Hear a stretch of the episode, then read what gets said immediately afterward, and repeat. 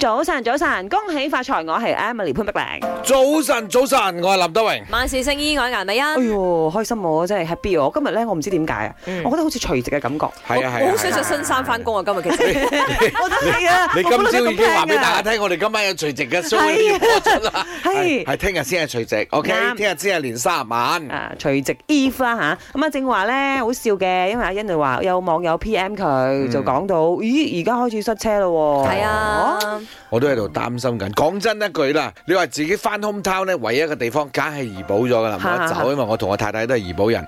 試過最長一次時間係差唔多八個鐘頭。哇嗯，K.L 翻怡保八個鐘啊黐，咗線。係咪嗰陣時啦真係黐咗我記線喎？我哋仲係做緊 live 嘅 countdown show。嚇哦以即前係年三十晚做完咗之後咧，即係正式年初一咧，即係正式係 public 嘅放假啊嘛。嘛，即係放假嘅時候，我我記得做完 countdown show 翻所嚟啊嗰以個，我係係大概係咯執得嘢嚟咧，六七點朝頭早出發得你一嘅。個人會諗到大年初一先出發，係其他咯人唔會諗到嘅。跟住我細佬揸車，啊，我大概喺車瞓咗三個鐘頭之後，跟住我瞓醒，啱過啊套係 咪？係我唔到底邊 度啊？咁樣係仲未到啊，仲未到怡保啦，即係咁講嘅係嘛係而家啱到上街 布魯啫。啊誇張 咧，送埃婆羅啊係，都未必出到唔啊。知送喺布路定拉灣係嗰句真啦。係馬來西亞咧，即係一個盛況嚟嘅，塞車嘅盛況咯。嗯係我有試過一次啦，我我係 KL 人啦，嗯本土誒、呃土生土長 KL 人。第一次 Christmas 嘅時候，唔知點解我要落咗開做嘢嘅，嗯，咁啊我都用咗差唔多六個鐘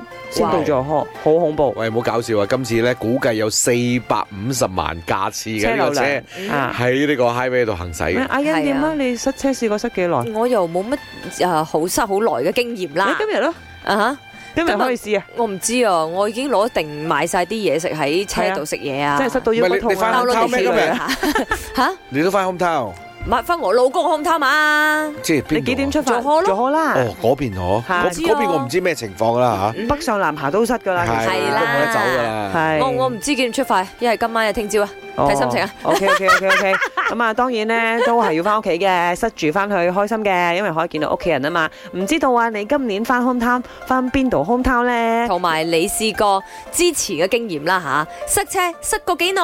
新年快乐！呃，我回家乡就在爱达华，每次回就晒最最晒一次是八个小时多吧，晒到不会动那种。在松开啊、B 多那边就开始晒，晒着去哇，头痛。我过年是从 KL 回去哥达，然后我塞过最久的一次车就是十三个小时，真的是坐到我的腰都酸了。